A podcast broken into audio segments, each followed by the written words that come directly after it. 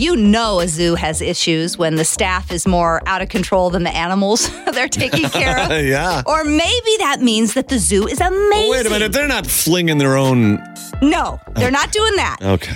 Uh, maybe the zoo is amazing and staffed with super passionate people. Mm-hmm. Christine West was the herpetology expert. I'm at, sorry? A herpetology expert. That means in reptiles. She was an expert. Oh, got it, reptiles, got it, got it. At a zoo. And last year she dated Aaron Atkins, who worked there as the elephant keeper. It was a hot and heavy affair, but ended on a really bad note when Christine walked in on Aaron with another zoo employee, Kelsey Strong, and they were getting busy. After Christine told Aaron, the elephant keeper, just where he could go, he went on to formally date Kelsey, who was the zoo's monkey handler. But the drama wasn't over. The wild, sexy, snake expert, elephant keeper, monkey handler love triangle finally boiled over at the zoo's annual Paws on the Pathway gala.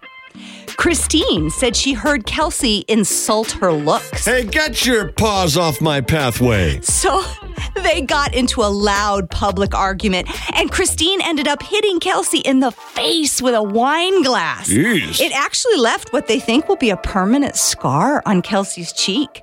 Christine got fired and just got sentenced to 100 hours of community service for assault. She also has to pay Kelsey $2,500 in compensation. The zoo says it has no comment on the altercation, but will say that we expect that our animal caretakers employ both reason and temperance in spite of their species.